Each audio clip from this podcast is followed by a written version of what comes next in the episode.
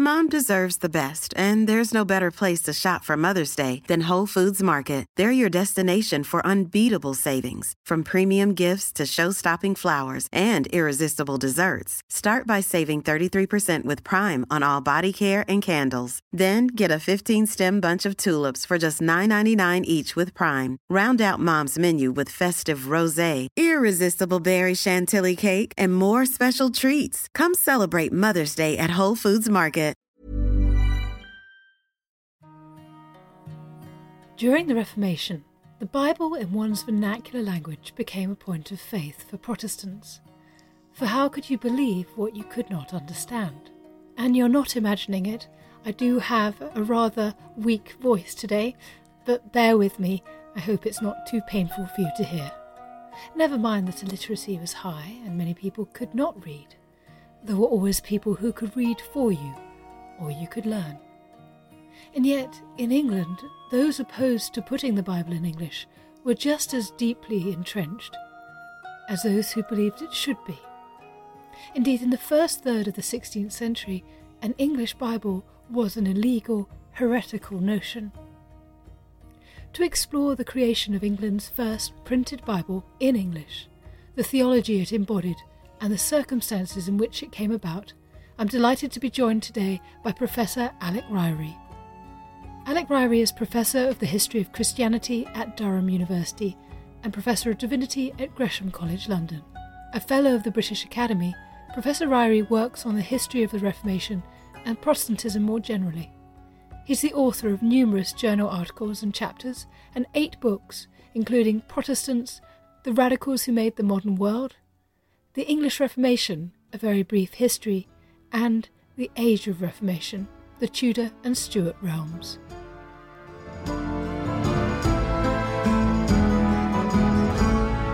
Professor Ryrie, thank you so much for joining me. I am really looking forward to talking to you. You've been a, a, great influence on my career. Your work is so important in the field that I think anybody who works on the 16th century looks up to you and admires your work. well, that's very kind of you, Suzannah. It's lovely to be with you. So, today we're talking about the first printed Bible in English. And as I was thinking about this, I realized that I didn't know when it came into being. Uh, some point in the 1530s is all I've got. So, when exactly are we talking about? Well, for the first full Bible, Old Testament and New Testament, printed in English, the textbook date is the 4th of October, 1535. This is the first edition of Miles Coverdale's Bible, which we think is published in Cologne Details of the publication are unconfirmed. There's only one surviving copy, which is held at the British Library. And so this is a Bible being produced in English, but also in exile for importation into the English market. In that sense, it's a successor to the printed New Testaments that William Tyndale had produced 10 years earlier, which have gone through a number of editions, have been quite commercially successful insofar as a banned book can be commercially successful.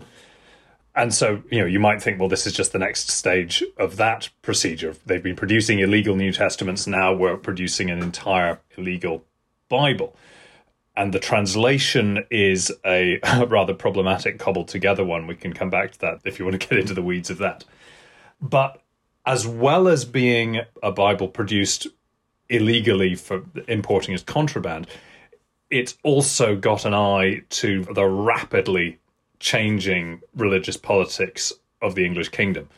It's a bid, or the beginnings of a bid, or a process of negotiation, which Coverdale and his backers have reason to hope might lead to it being accepted and legalized within the English kingdom. I don't think any of them expected that that process would move quite as swiftly and smoothly as it does to the point where just a few years later every english parish is actually being mandated to place a, a full copy of a, a slightly different english translation of the bible in each church. But you know this ends up unfolding very quickly over the, the mid to late 1530s now i feel like there's probably quite a lot of versions of what we would call the first Bible in English. So, presumably, there is, well before this, a Bible that exists in English. I mean, I'm thinking of Wycliffe. Can we go back that far to finding a Bible in English? Sure, you can go back that far. You can go back beyond that. There are Anglo Saxon translations of portions of the Bible. Translating scripture into vernacular languages, I mean, of course, this is something that Christians have been doing since the very beginning. Certainly in the you know, Orthodox Western Christian traditions, the idea of translation of scripture becomes normative. During the Western Middle Ages, of course, the Bible is principally encountered in Latin, and that means overwhelmingly in Jerome's Vulgate translation from the fifth century, you know, which is a is a very good, very durable translation. But the reason for that priority on Latin is less the particular sacral significance of the language and simply that Latin is the language of writing. It's a long time before you get significant literary cultures starting to appear in European vernaculars.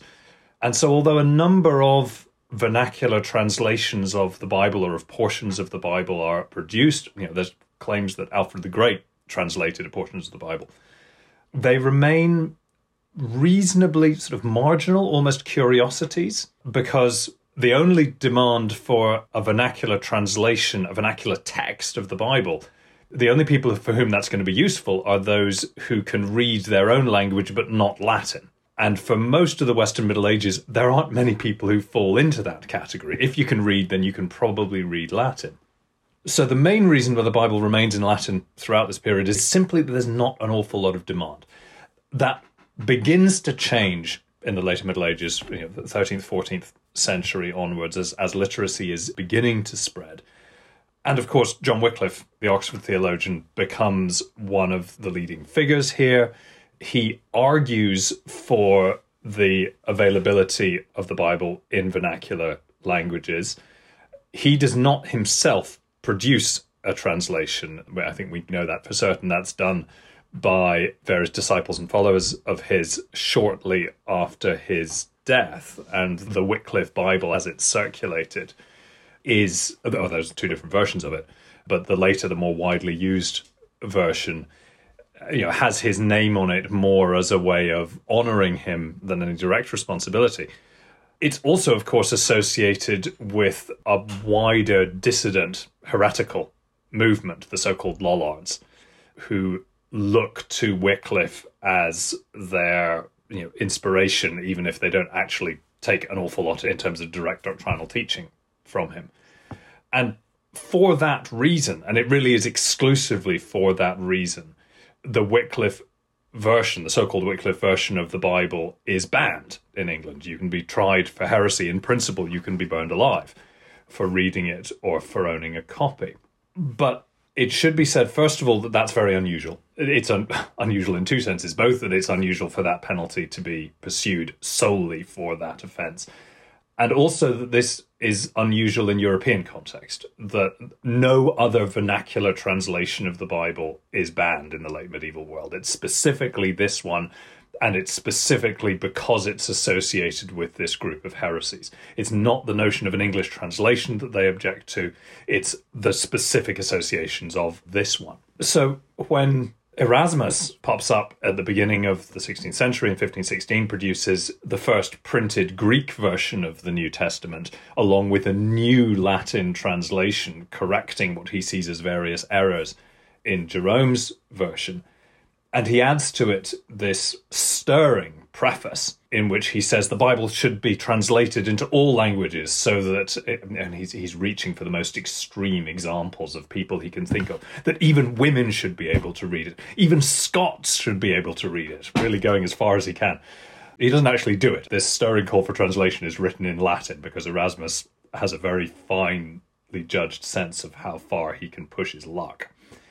But in its own terms, that's not controversial. It's only the specific English context which makes this call for a translation fraught on this island. And it means that when William Tyndale, who's this sort of you know aspiring young English scholar, goes to the Bishop of London, Cuthbert Tunstall, who is a friend of Erasmus, is an enthusiast for Renaissance humanist scholarship, with a proposal to produce a new translation of the New Testament into English. Which, you know, this won't be Wycliffe's translation, it'll be a fresh one made according to Erasmus's principles. I think he has every reason to expect that he'll be given the go ahead, the bishop's blessing to produce it. But he's not. This is a little naive. The, the politics of it are still too toxic for that. And so he ends up taking things in a different direction.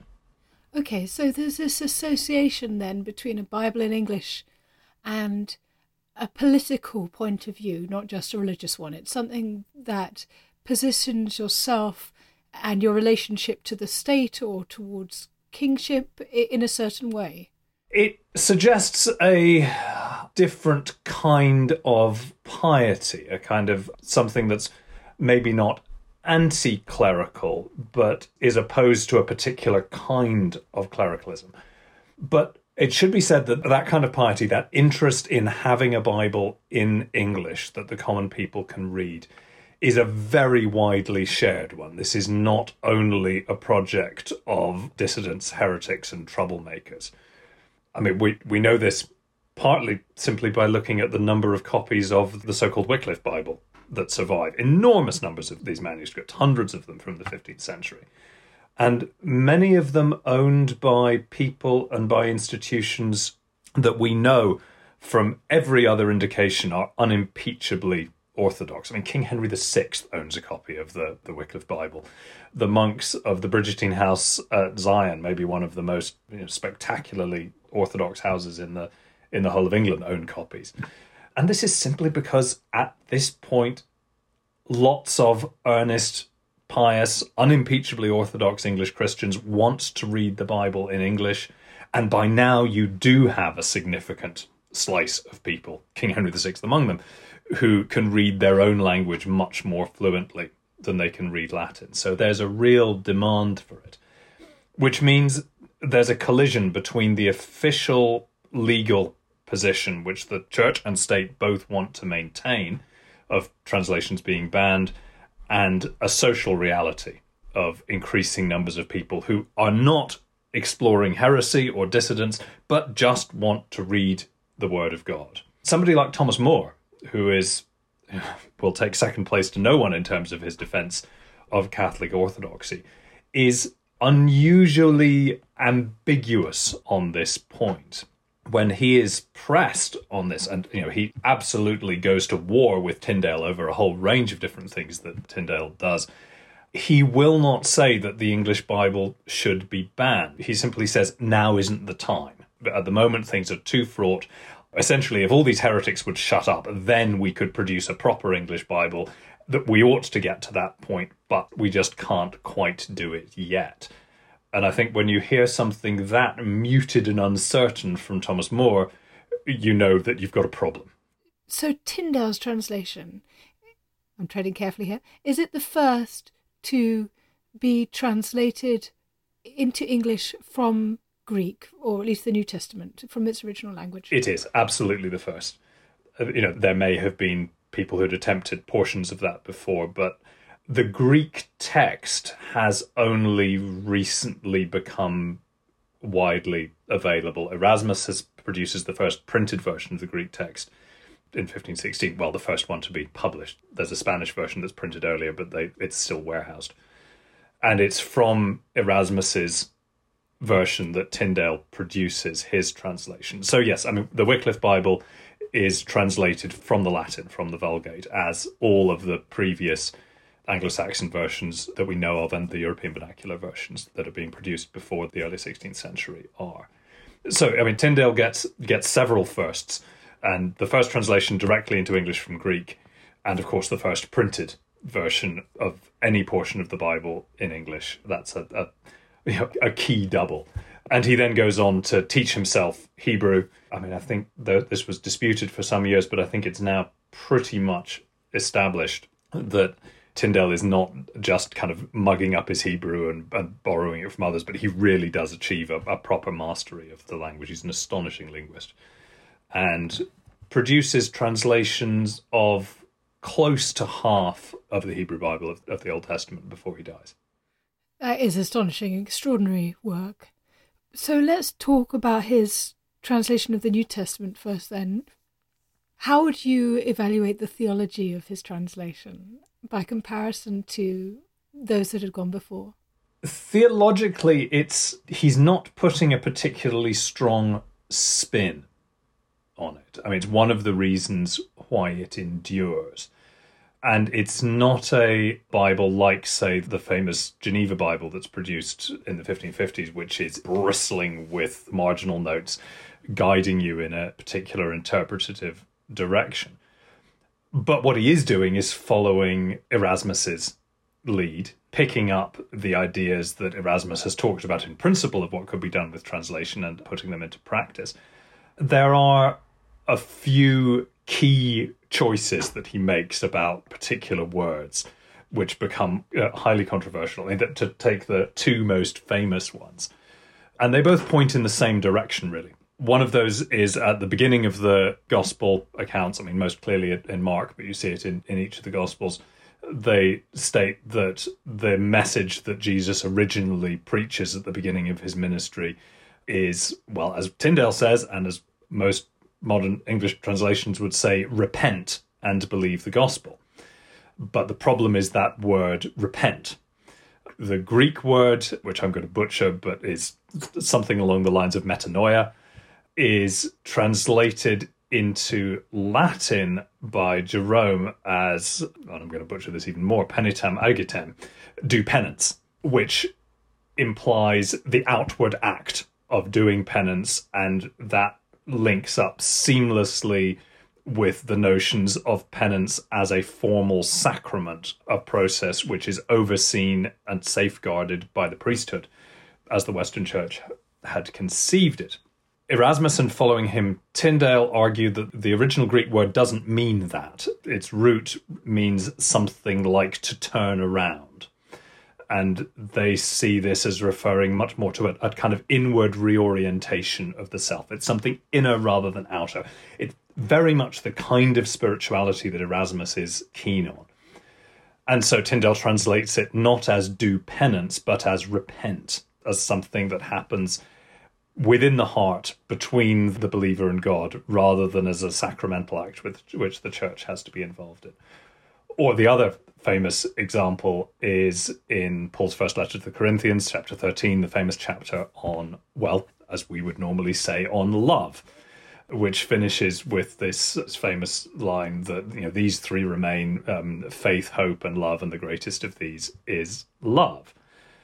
And again, how do you translate the Greek word agape? In Latin, that's translated as caritas and makes its way into English as charity, which again implies outward actions or has come to be seen as being associated with outward actions and fits very much with a theology in which doing good works is essential to the business of salvation.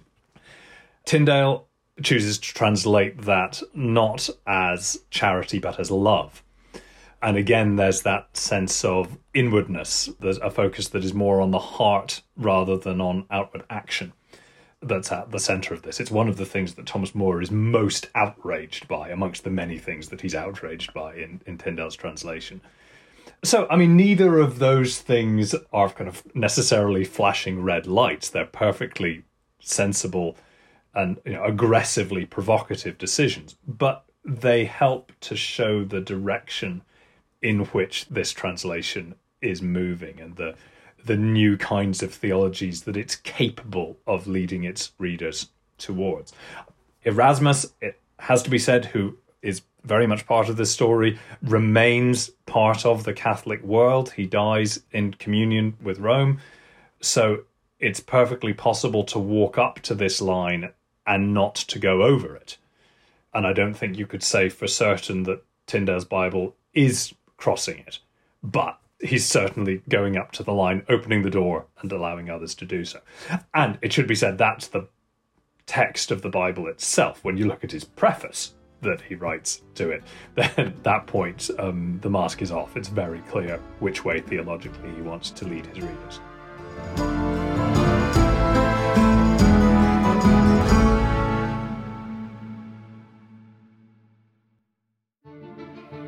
Hi there. I'm Don Wildman, host of the new podcast American History Hit. Twice a week, I'll be exploring stories from America's past to help us understand the United States of today. Join me as I head back in time to witness Thomas Jefferson write the Declaration of Independence, head to the battlefields during the Civil War, visit Chief Powhatan as he prepares for war with English colonists, tour Central Park before it was Central Park, and a city in Tennessee which helped build the atomic bomb. From famous battlefields to secret cities, from familiar names to lesser known events, I'll speak with leading experts from across the United States and beyond to bring American history to life. Join me every Monday and Thursday for American History Hit, a podcast by History Hit.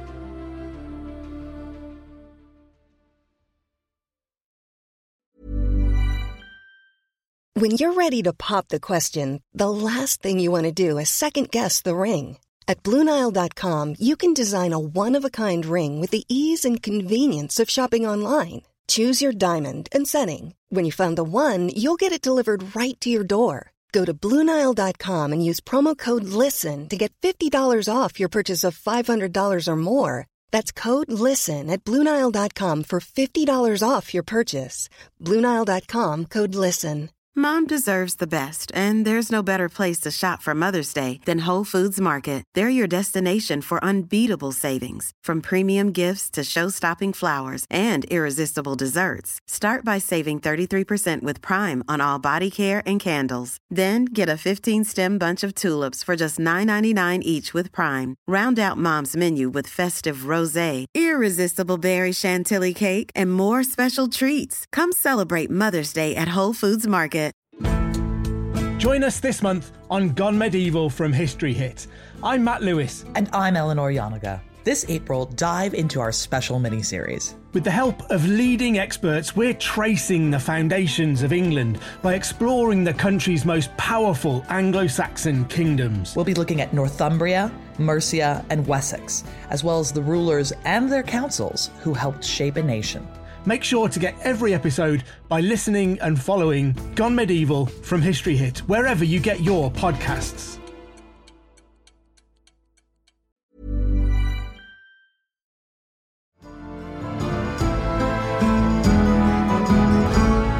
I find all of that so thrilling. I just love the way that with those two translations from Greek into Latin and then from Greek into English, you you have this sort of, sort of sense of this kaleidoscope changing, and the way that the world gets reshaped with each kind of change. That translation has so much power. I find it totally thrilling. And what's interesting, I suppose, is that Erasmus doesn't cross the line, in part, I suppose, because he's producing his Greek New Testament before the line has been laid down, before Luther has or has not nailed those theses to that door in uh, Wittenberg. But, Which he didn't do. Let's just put that. yeah.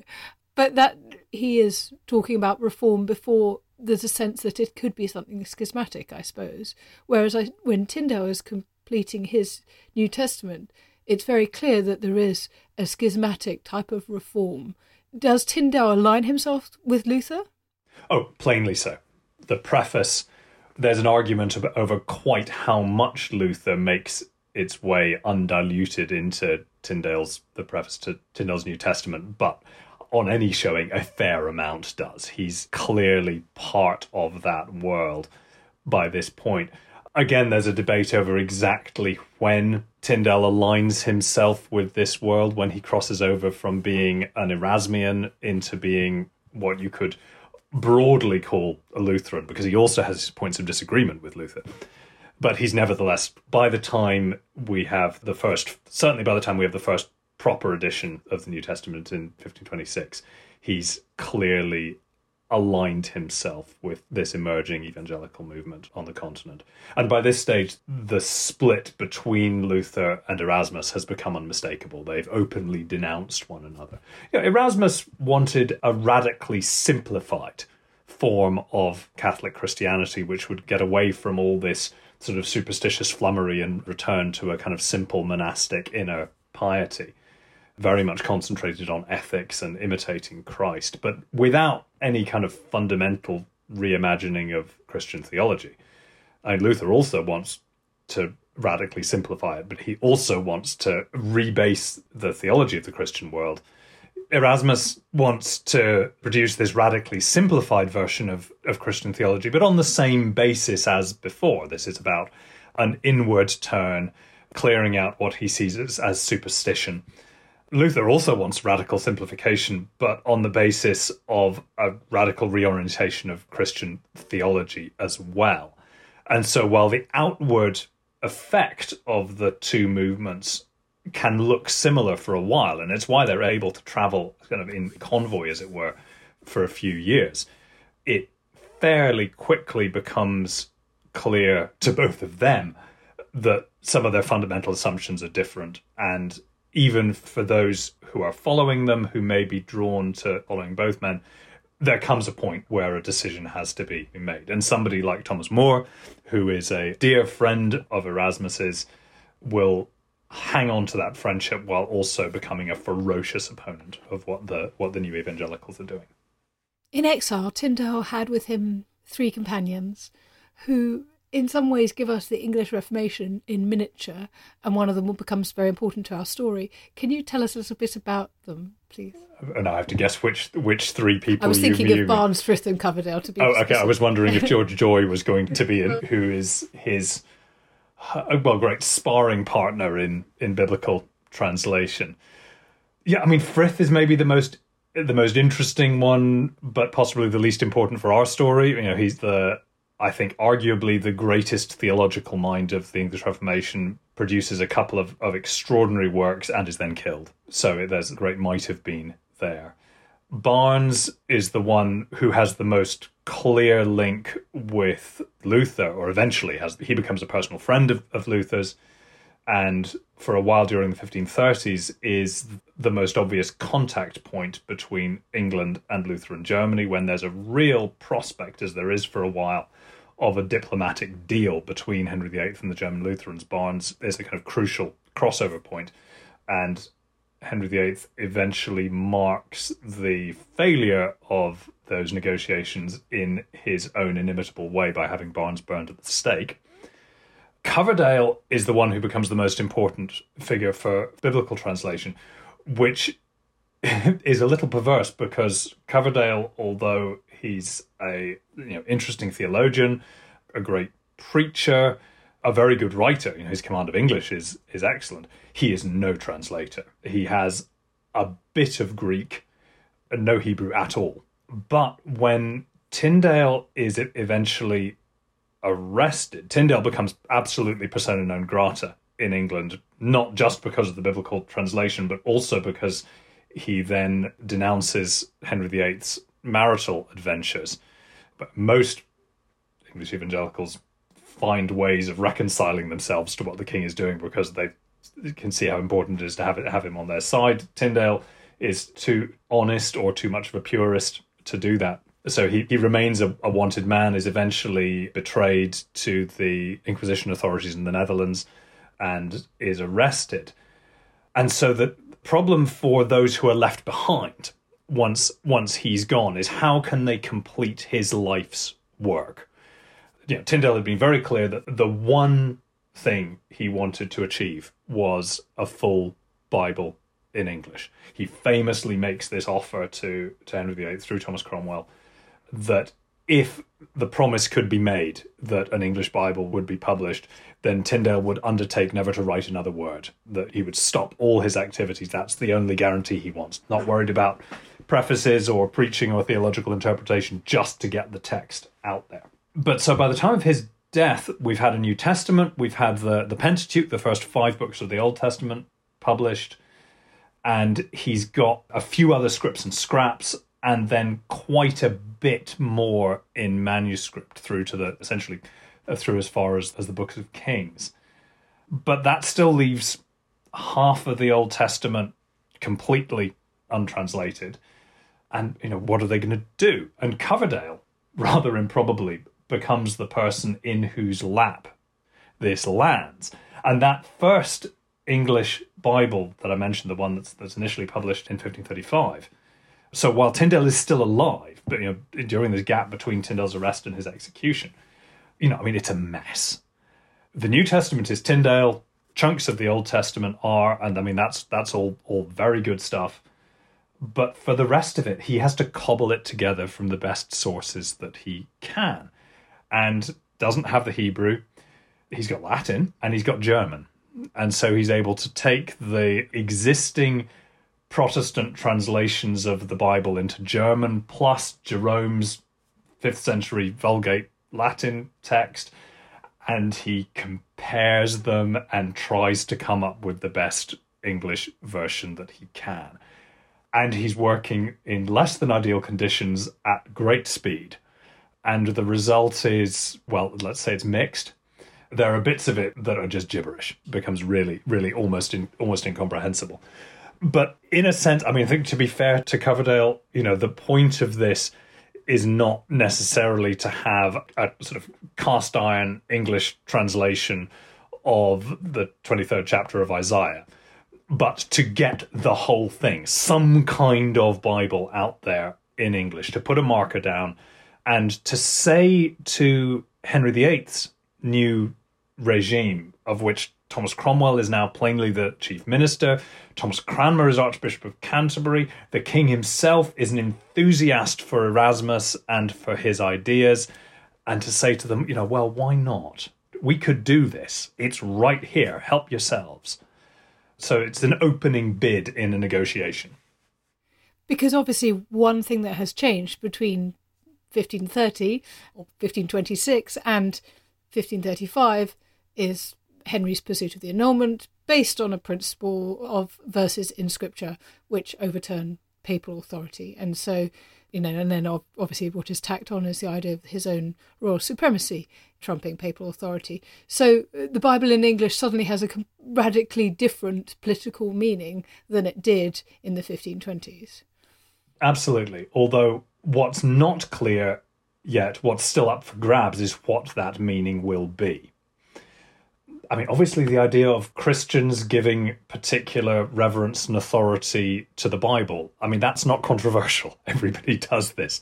The question is how this is going to work, who has authority over this text, and what's to be done with it. As you say, for significant plank of Henry VIII's initial argument against the viability of his of his first marriage is based on his reading of Leviticus I mean, it's a rather tendentious interpretation of those bits of the Bible, but, you know, he's the king. Maybe almost more significantly, as his quarrel with the Pope kind of metastasizes from a dispute specifically about the legitimacy of his marriage into a wider argument about the nature of authority within the church and how the authority of the Bishop of Rome, if any, relates to his authority as the anointed King of England maybe more important than that, those verses in Leviticus are the way that he is reading the historical books of the Old Testament, in which a series of kings of Israel have such such pivotal roles. Henry, we know, always identifies quite strongly with these biblical kings, above all with King David, which, given David's marital adventures, is maybe a little closer to the bone than you might have intended. And one of the things that you see in it's just kind of assumed to be there. It's just a natural part of those Old Testament accounts. Is that the kings have both political and sacral authority? That there is no division between church and state, as it were, between temple and state in ancient Israel. And so if you're Henry VIII, you think, well, you know, that should be me. That should be the sort of authority that I should be having. And it does appear that one of the reasons why he becomes an enthusiast for not merely translating but also publishing the Bible in English is that he has discovered these exciting truths about his own authority in the Bible. And with an almost charming naivety, he seems to think that if everybody else reads the Bible, they will discover the same self evident truths there as well you know, unfortunately, it's a podcast. I can't show people the image of the Great Bible of 1539, the famous title page. But I mean, do look it up. It's all over the net. In which the king is depicted as distributing the Bible to his people. and none of them open it. There are no open copies of the Bible on that title page, but the people all receive it and they cry out, Vivat Rex and God save the King. Yeah, this really does seem to be what he thinks is going to happen, that this text is going to become a great bolster to his own authority. Of course, it doesn't really work out that way, somewhat to his you know, annoyance and perplexity.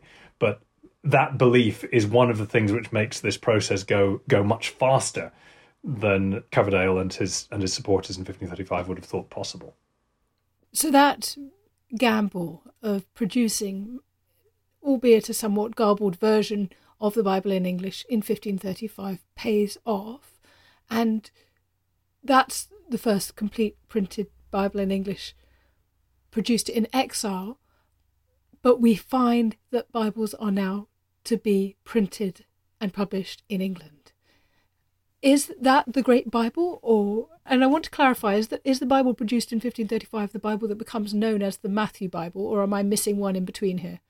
No, the 1535 version is the one that we would call the Coverdale Bible, and it's not been reprinted very much since then essentially because it's because it's such a mess with one hugely important exception to that the one bit of the Coverdale Bible that has sailed on almost unimpeded into the modern world is his translation of the Psalms, because that is what is picked up in the Book of Common Prayer. So the the version of the Psalms in the Anglican prayer book, to which so much music has been set, and you know, which is you'll still hear being sung in in cathedrals and churches where they do that kind of thing all over. Well, not just all over England, all over the world, is Coverdale's version. And there is, you know, I mean, his version of the Psalms is in better shape than that of some of the rest of the Old Testament, but there are still some slightly odd usages in there, as anybody who knows their prayer book Psalter will will be familiar with.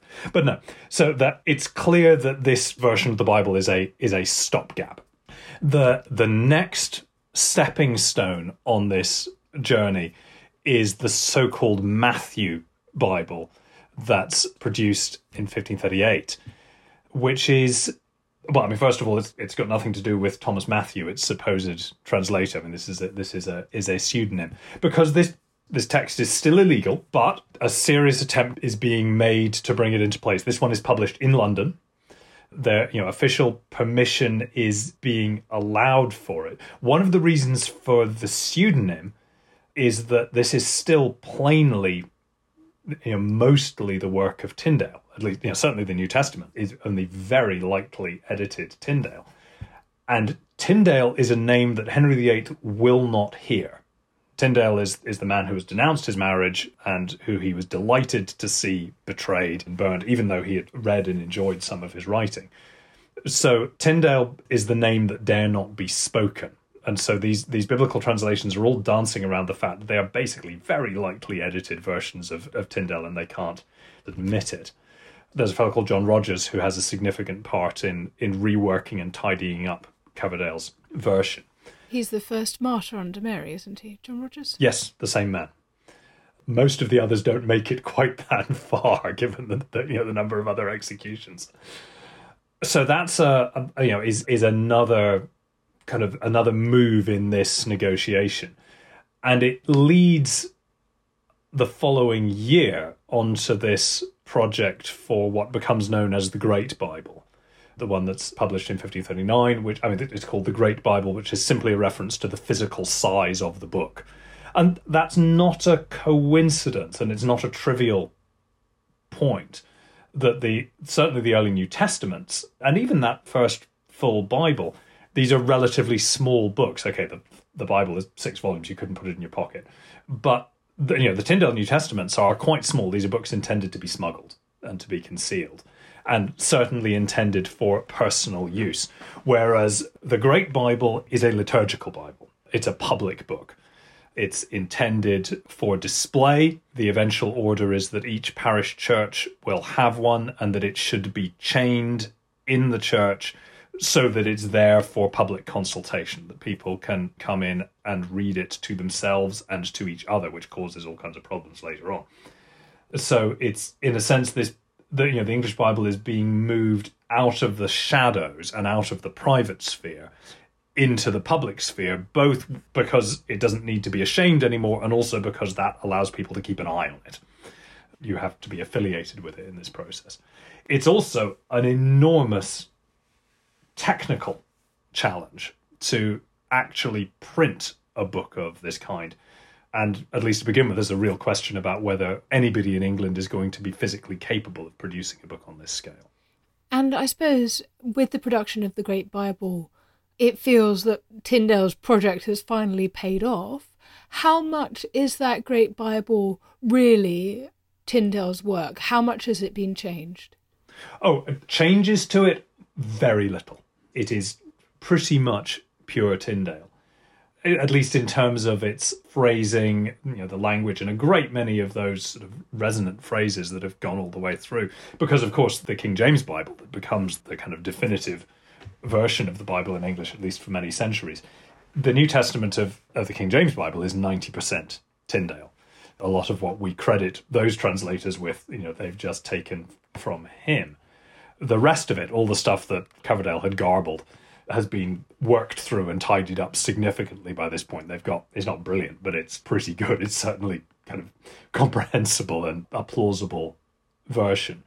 Biblical scholarship is still in its infancy at this point and is moving very fast. The number of manuscripts that are available to scholars is becoming much more, is growing rapidly. So when the later revisions are made in later decades, the bulk of the changes then are being made because simply new texts have become available. You're no longer just having to work from what Erasmus had been able to cobble together. But yeah, I mean, this is basically Tyndale's work. It is what he had set out to achieve. And I suspect he wouldn't actually have minded that his name is the one name that can't be allowed anywhere near it. You can sell Henry VIII the Bible, you can make him an enthusiast for it, as long as you don't tell him who's really responsible. Yes. Don't they say it's amazing what you can get done as long as you don't mind who takes the credit?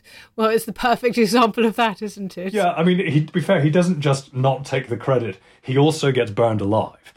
I would hope that in most modern management situations, the penalties wouldn't be quite so severe. Is it true, or is this uh, Foxe or apocryphal in other ways, that he says on the stake, Lord, open the King of England's eyes? Uh, well, it's true that Foxe says he says that, but, you know, we don't know. I mean, a lot of these reported speeches are too good to be true. I think it's completely plausible that he would have said that. He had certainly expressed that kind of opinion many times. He is aware of how fast things are moving in England, so it's not just a kind of pious, impossible hope. It's tantalizingly close. So possibly words are being put in his mouth, but if so, they're the kind of words that even if he didn't say them out loud, I suspect he did pray that that day. Well, we must leave it there. Thank you so much for introducing us on this whirlwind tour to the first printed Bible in English. Uh, there are 20, 30, 50 things I want to come back and ask you another time, but if you'll allow me, but thank you so much for today. That's been a great pleasure. I'd love to pick this up again someday. Thanks. Thank you to my producer, Rob Weinberg, and researcher, Esther Arnott. And thank you to you for listening to Not Just the Tudors from History Hit. If you haven't already done so, do sign up to our weekly newsletter, Tudor Tuesday, so that you never miss out on the history you love. There are details in the notes below this podcast. And please rate this podcast wherever you listen, now including on Spotify.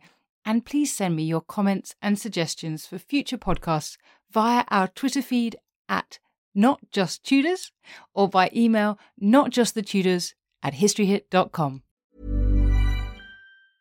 Mom deserves the best, and there's no better place to shop for Mother's Day than Whole Foods Market. They're your destination for unbeatable savings, from premium gifts to show-stopping flowers and irresistible desserts. Start by saving 33% with Prime on all body care and candles. Then get a 15-stem bunch of tulips for just $9.99 each with Prime. Round out Mom's menu with festive rosé, irresistible berry chantilly cake, and more special treats. Come celebrate Mother's Day at Whole Foods Market.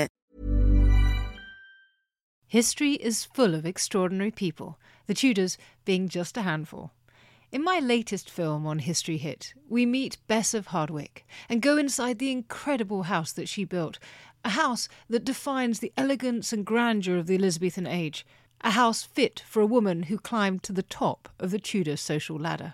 To find out more about the life of Bess and many more fascinating figures from the past, sign up via the link in the description with the code TUDORS for an exclusive discount.